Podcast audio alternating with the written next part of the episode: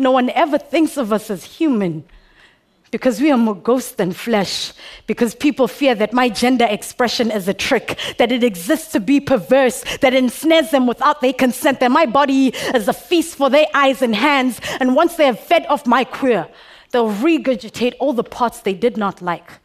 They'll put me back into the closet, hang me with all their other skeletons. I will be the best attraction. Can you see how easy it is to talk people into coffins? Hello, everyone. Welcome to the first season of Our World Under a Microscope podcast, where I, Jade Hernandez, will be taking a closer examination into the injustices of our justice system against minority groups within the United States. What you just listened to was an excerpt from the poem by Lee Mokobe, where he was describing what it feels like to be a transgender.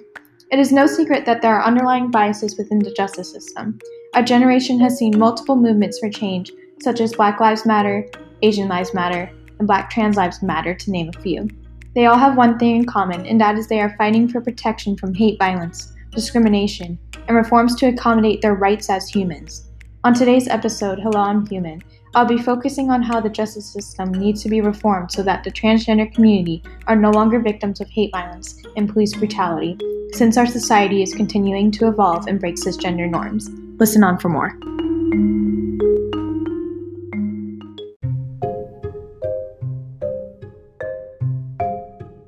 First off, let's take a step back and look into the factors that make the transgender community a target for the justice system.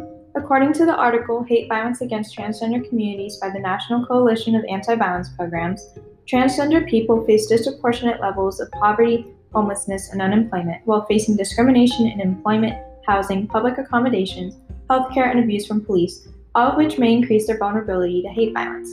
These specific rates, poverty, homelessness, and unemployment, are key factors that lead to crime and more run ins with law enforcement. Transgenders are also often victims of police profiling, specifically for prostitution, as claimed by the Center of American Progress. This stereotype is the main reason why transgenders have a harder time earning a stable, safe job compared to their cisgender peers because of what our older generation deems appropriate for our society. As I mentioned earlier, unemployment is the main reason why transgenders are targets, but clearly this could be easily prevented if we let go of our biases within the workforce, so that they are not left with crime as their only option to financially survive. Are we still overreacting? Should we continue to wait?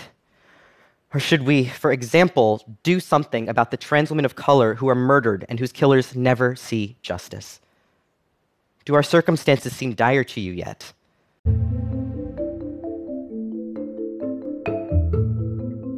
The last segment you listened to was by Sammy Younes speaking on transgender equality and how these people have been neglected for far too long.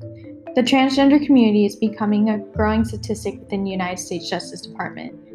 Just last year, it was reported by the Human Rights Campaign that at least 44 transgender or gender nonconforming people were fatally shot or killed by other violent means. The National Coalition of Anti Violence Programs reports that in 2013, 72% of the victims of hate violence homicides were transgender women, and within that same report, it was found that transgender people were seven times more likely to experience physical violence when interacting with the police compared to cisgender survivors and victims. This evidence cements the need for police reform. According to the Center of American Progress, the National Transgender Discrimination Survey found that 46% of respondents reported being uncomfortable seeking assistance from police, likely resulting from high rates of experienced harassment or disrespect by police.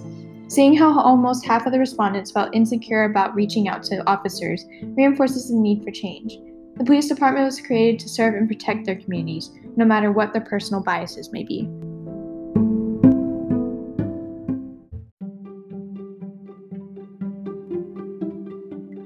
As this episode is coming to a close, I'd like to discuss some of the efforts we have made to make the justice system more transgender friendly. The National Center for Transgender Equality reported that policy advance on the President's Task Force on 21st Century Policing recommended establishing LGBT inclusive, anti profiling, and anti bias policies and training for police departments, and LGBT inclusive research on the public's contact with police. This reform has helped the LGBT community be treated more humanely than ever before. A very important bill that the National Center for Transgender Equality also proposed in their list of policy changes was that Congress should pass the End Racial Profiling Act, which would explicitly prohibit profiling on the basis of race, national origin, religion, gender, sexual orientation, or gender identity by federal, state, and local law enforcement agencies. The transgender community have been targets of hate violence and police brutality for far too long. We must continue to stand together, the allies, the community, and our government as we continue to fight for the rights of all American citizens, because at the end of the day, we are all human and deserve to be treated as such. Thank you for listening. Until next time on Our World Under a Microscope.